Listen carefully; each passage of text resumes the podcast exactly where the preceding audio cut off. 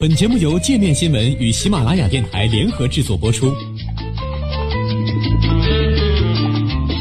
界面新闻五百位 CEO 推荐的原创商业头条，天下商业盛宴尽在界面新闻。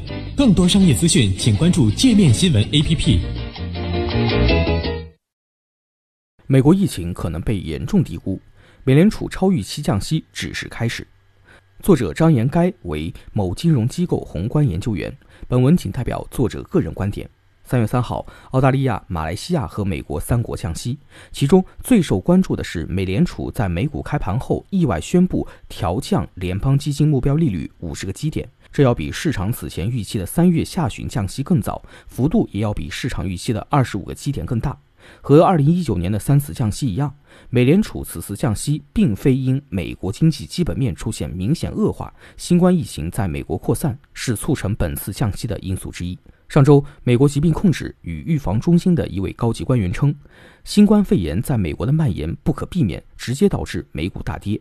道琼斯指数单周下跌百分之十二点四，创下历史最大单周跌幅。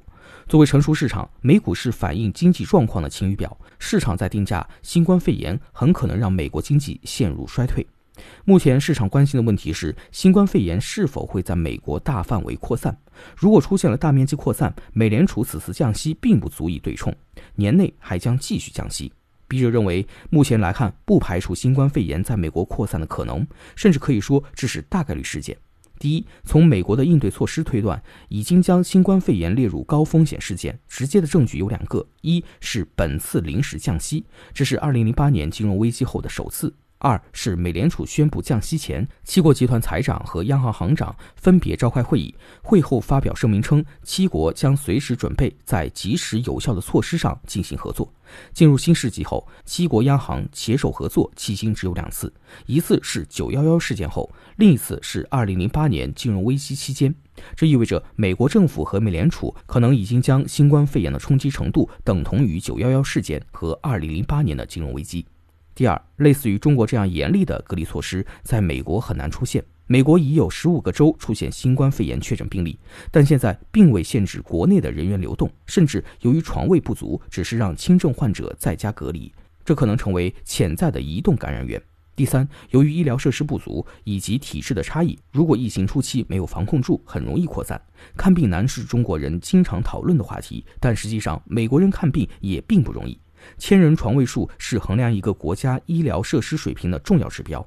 二零一六年，中国这一指标是四点一张，而美国只有二点八张。加之很难有中国这样的调度医护人员、医疗设备的能力。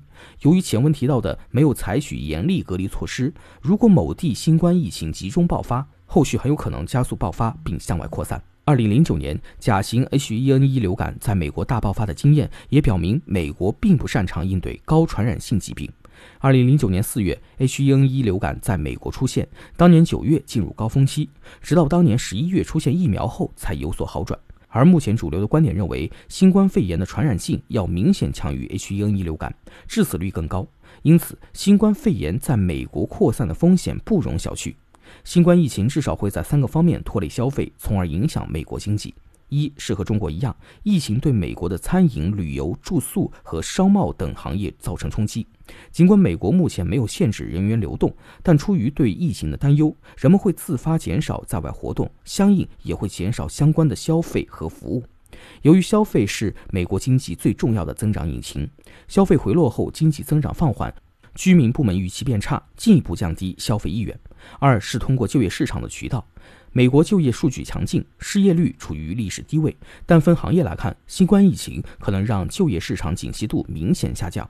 因为最近半年，美国新增非农就业中一半以上的岗位由休闲酒店、教育保健和交通运输贡献，而这三个行业刚好都是易受新冠肺炎影响的。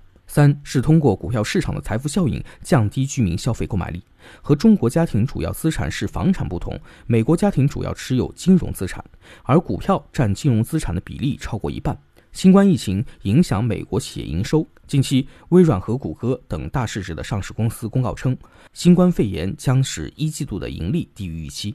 尽管经历了一轮大跌，美股估值有所下降，但对比历史数据看，仍处于高位。疫情增加了股市下跌的风险。这降低了居民所持股票资产的价值，也会制约消费。美联储通过降息来应对新冠疫情对经济的冲击，但笔者认为，疫情得到控制前，预防性降息的实际效果可能很有限。